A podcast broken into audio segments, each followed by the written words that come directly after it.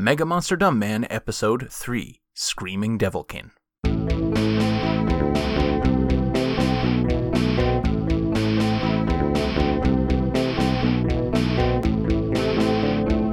I'm Chris from MDC, And I'm James from Monster Man. and we are here once again uh, to discuss a fantasy monster that we are going to try to transplant to a trenchcoat horror setting. And today, it's a silly one, so let's get right to it. And let's just try to sell it as best we can. Uh, what do you got?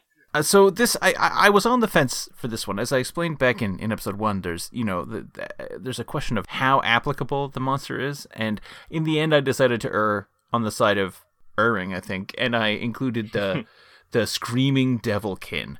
The screaming devilkin is a bit of an odd little monster because it is not a devil. Like it's got bat wings, it's got a barbed tail, it's got horns, it's got pointy ears, it's got like a mean little face. But it's not, it's just it's just a living being. It's just a monster. It has no connection to you know being a demon or devil other than that it's also evil. So again, this one comes from the Fiend Folio. So when you took a look at the the screaming devilkin, wha- wha- what was it? What struck you about it first? The name was intriguing. Very literal. Uh, yes, when I uh, when I looked up the monster, in terms of the concept, it was just what I thought it would be. Um, I assumed we were going to have, uh, you know, a little devil-looking thing that screams. Uh, it turns out to be screaming. If anything, is an understatement. I would say this thing is is shrieking constantly, which is difficult for the masquerade. Mm-hmm. But uh, I thought this is a this is a challenge. This is something we can work with because what my mind instantly went to is what are all the reasons that people scream in public? Because now we have our splats. This is what you need for a trenchcoat horror monster: is source books, different like subdivisions. So I'm actually very excited about this. As soon as I saw it, I was like, "Oh, will this work?" And then I thought, "Oh no, no, no. We can we can rationalize this." I, so I was very excited about the Devilkin. And then I looked it up in the Fiend Folio. This little charmer, I have not felt this way about a monster since the Magmin from the 3.5 or Oh, the yeah. 3.0 Mhm. monster manual. You give me a little scary red baby, that's the kind of monster I want to handle. and everything about it adds to that. So like, it's this is like it has like stumpy, useless legs and arms. Like the Yes. only thing it can do is fly around. It's got uh, it can hit you with its tail with its cruel barbs, and that the rest of the time it says it has a painful howling scream, which it sets up continuously in the presence of other beings. Nothing can stop this screaming. Conversation is inaudible. Uh, you can't attack or cast spells, uh, et cetera, et cetera. Right. So there's a bunch of mechanical stuff about the screen. It's there to it's there to mess up people like wizards who need to be able to speak to use their powers. Right. But Mhm. removed from that context, it's actually like superficially it's hilarious like oh yeah mr cool vampire with your mirror shades and your motorcycle like you're gonna go and you're gonna go to this house and you're gonna get attacked by like a baby that just screams all the time and then but the more you think about it actually the more horrific it is. Like you know you go to whatever i don't know it's almost an abandoned warehouse in these types of things right? Like cities just consist of nothing but abandoned warehouses and you go to the abandoned warehouses and there's puddles of water on the floor and you're like i know you're here show yourself. And then like a little batwing baby clinging to some pillar appears and just goes ah! That's ooh, no i don't like that at all. Um, I feel like there's actually something there in terms of how genuinely unsettling that is once. Yeah, uh, using this as a monster versus using it as like a player character option or like in part of an NPC cast, there's a world of difference. Mm-hmm. as anyone knows who's ever had uh, a variety of different relationships to a baby, a baby that cries all the time is totally different depending on whether it's like a baby on the bus, a friend's baby, or your baby.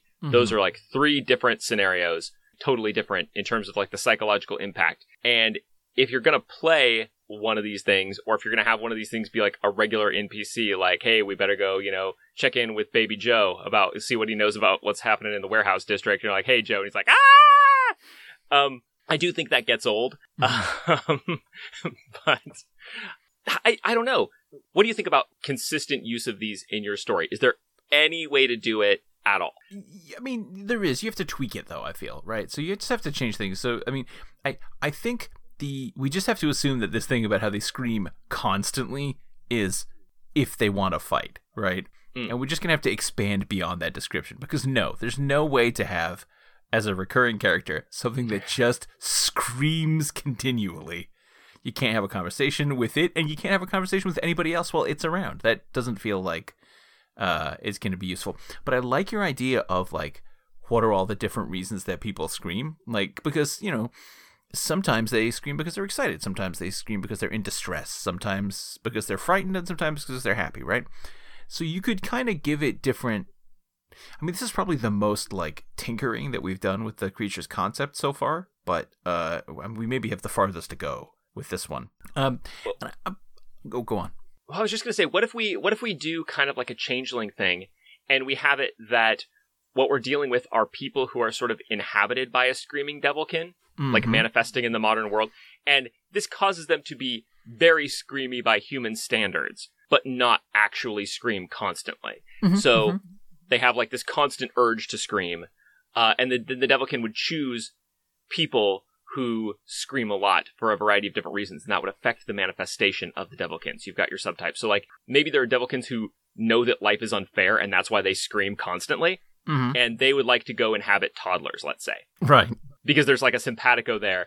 And so, whenever the toddler feels that life is unfair, they can't do something, they got to put it down, then the devilkin side comes out and they start screaming, right? And maybe grow a barbed tail. I don't know. TBD. Versus devilkin who realize that life is fun for humans. It doesn't suck for them like it does for devils, and it makes them angry that other people are having fun. And then they like go, they go and have it like cranks, you know, like mm-hmm. old humans who, who are screaming, "Get off my lawn!" And then it comes out in those situations. Does that does that make sense? Yeah, definitely. And the kind of that that also uh that the idea of it being kind of in reaction to yeah, what are the reasons that people scream, particularly because you can then use the scream as you know it, it becomes their power right? That the manifestation of the the curse or whatever is the power i think works really well. And we did kind of have to kick you know the maybe the maybe the the monster baby form is what the thing looks like when it's not possessed somebody or when it's not you know transferred its power to a human. Because i think it's right to associate the ideas of babies and screaming right? I mean i think that's yeah. that's pretty sound i definitely like the changeling um, idea under those circumstances, you you can definitely make them a player character, and you can give them like that trade off. The like, oh well, I'm gonna have to indulge my vice in order to use my power, right? So I know that I have this power that comes from being a cranky old git that won't let people enjoy themselves, and sometimes I'm gonna need to do that, right? Like sometimes I'm gonna have to prevent people from having a good time in order to achieve whatever it is that I'm trying to achieve. And I yeah. think, yeah, I, I think you can do that. You, you know, you can definitely come up with five to seven reasons to scream, right? Oh, I mean, in this economy? yeah, exactly. Um, so yeah, okay, so fine. I think that works. I think I think if you if you if you go to go to like screaming as a thing, it's a bit um, it has that kind of um, that sort of Buffy quality where you know the monster connects thematically to whatever like social problem it is that the that the characters are uh, experiencing, which I think is a good thing for a monster that otherwise has a tendency to maybe feel a little rootless. Yeah, yeah, it gives them it gives them a point. It's weird for there to be screaming, but the screaming isn't about anything. Yeah, and uh, yeah, so I like this, and and I want to pitch something else here too. I think there should be like we've had sort of the crabmen and we've had the skulk sort of hiding in their little enclaves mm-hmm. in the city. I think that the screaming devilkins should be more public people don't know they're Devilkin, but they know each other. I want to pitch a situation that is like the film Wings of Desire, where Peter Falk is actually an angel. Mm-hmm. Like, not just playing an angel, but like the character Peter Falk playing himself is an angel. I think there are well known people who are actually screaming Devilkins, but they're celebrities, but people don't know they're Devilkins. They just think they scream a lot. And they are like secretly the sort of clique leaders of other screaming Devilkins who share this experience. So like, uh, like an Alex Jones or like uh, the professional wrestler, the Ultimate Warrior. Right. That's a screaming devilkin, and mm-hmm. people just think they yell all the time for unrelated reasons. But then, if you're a new screaming devilkin, if you're someone who you know got real pissed one day and got inhabited by a demon baby, then you know when you go and meet the Ultimate Warrior, he's like he recognizes you. He can see a fellow devilkin, mm-hmm. and so they have like these networks. I, I see them being like having these these influential cliques and sort of hiding in plain sight. I like that, and it definitely the the idea of the you know the screaming devil as like an entertainer or as a demagogue definitely works, particularly when you kind of um, when you think about how cathartic screaming is. Yeah. Right. um, that uh, because that is uh, you, you you know maybe you could uh, maybe it has something that they have to kind of like uh, they have to like let it build up right they have to uh, you know to fire off the big scream you have to experience that frustration or you have to like because i got to assume that in real life alex jones has to like whip himself up into a frenzy right like i don't think it's like it's obviously an act but it's also i think it's more than an act i think he has to like goad himself into a profoundly unhealthy mental state in order to just you know deliver hours of sweaty ranting in fact, what there should be for the Devilkin, since they have these barbed tails, I'm going to suggest those should be poisonous barbs, Mm-hmm. uh, or rather, uh, like like venomous barbs. Yeah. And then venom is a stat that the character has that like frustration and hatred or whatever it is that's fundamental to their screaming, like their venom builds up. yeah yeah yeah And then that way, like maybe the ultimate thing, like if screaming isn't getting the job done, which if you really work yourself into a, an uber rant, then you'll actually grow the tail. You'll actually manifest the tail and be able to to stab people with it. way to preempt uh, Twitter users writing in to say, um, actually, if you eat the tail and you die, then that's poisonous. So uh, yeah, okay. So we we have the like um that's that's very changelingy, right? The idea that like oh we've got to experience certain emotions in order to you know in order to fully use my powers, rather than like sparking art or creativity. I'm just gonna go just get super riled up like oh like oh, like listen man you know we we we're in danger like the crabmen are gonna rampage throughout the town well hang on i need to go on twitter for a little bit and just Yeah. Just see how mad i can get myself. And here's here's the here's the great thing that would be like cathartic about this i feel and also kind of satirical. So in real life if you go on twitter and get madder and madder and madder then like there's no end to it. There's no yeah. there's no you don't get superpowers. You just it's just frustrating. I think the screaming devilkin they'll get more and more venom which they can translate to louder and louder and more and more screaming. Ultimately they grow the tail. That's like their war form. At a certain point i think the human actually physically becomes a screaming baby. Mm-hmm. And that's when it's most powerful but then after that it, it's gone. Like it has to leave this plane. So that's oh, like okay that's a good one. that's that's the tragic end. If you get too angry then you act like you actually devolve into being a literal screaming baby with wings and then you fly away.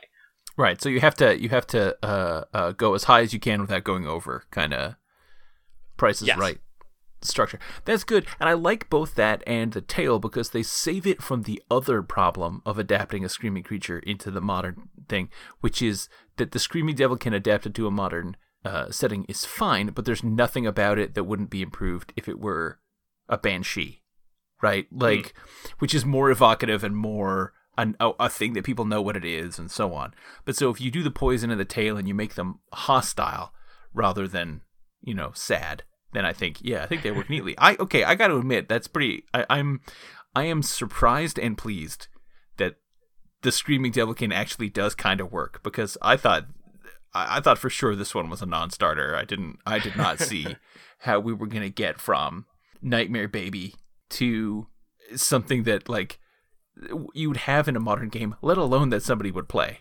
Um, and we did we did have to go pretty far from the base baby, but I think that that's perfectly justifiable under the circumstances. yeah yeah i i'm very happy with this one and uh, you know what we also incorporated a lot of stuff about like this is clearly inspired by the world we live in so future historians when they're going back to listen to podcasts to see what 2020 was like i think the screaming baby episode that's a shoe in that's going to be somebody's curriculum uh, that's uh, what a thought. Okay. This has been Mega Monster Dumb Man. Listen to me, Chris, on Mega Dumbcast at megadumbcast.podbean.com and get access to Fuck Mary Slay, my patrons only series about Vampire the Masquerade, at patreon.com slash megadumbcast. Listen to James on his D&D monster podcast, Monster Man, at monsterman.libsyn.com and support him at patreon.com slash monsterman for access to his patron deities podcast series, among other rewards. This episode's music, used under Creative Commons license, is Unto Death by Prescription Pills, whose work you can find at freemusicarchive.org slash music slash prescription pills. Thanks for listening.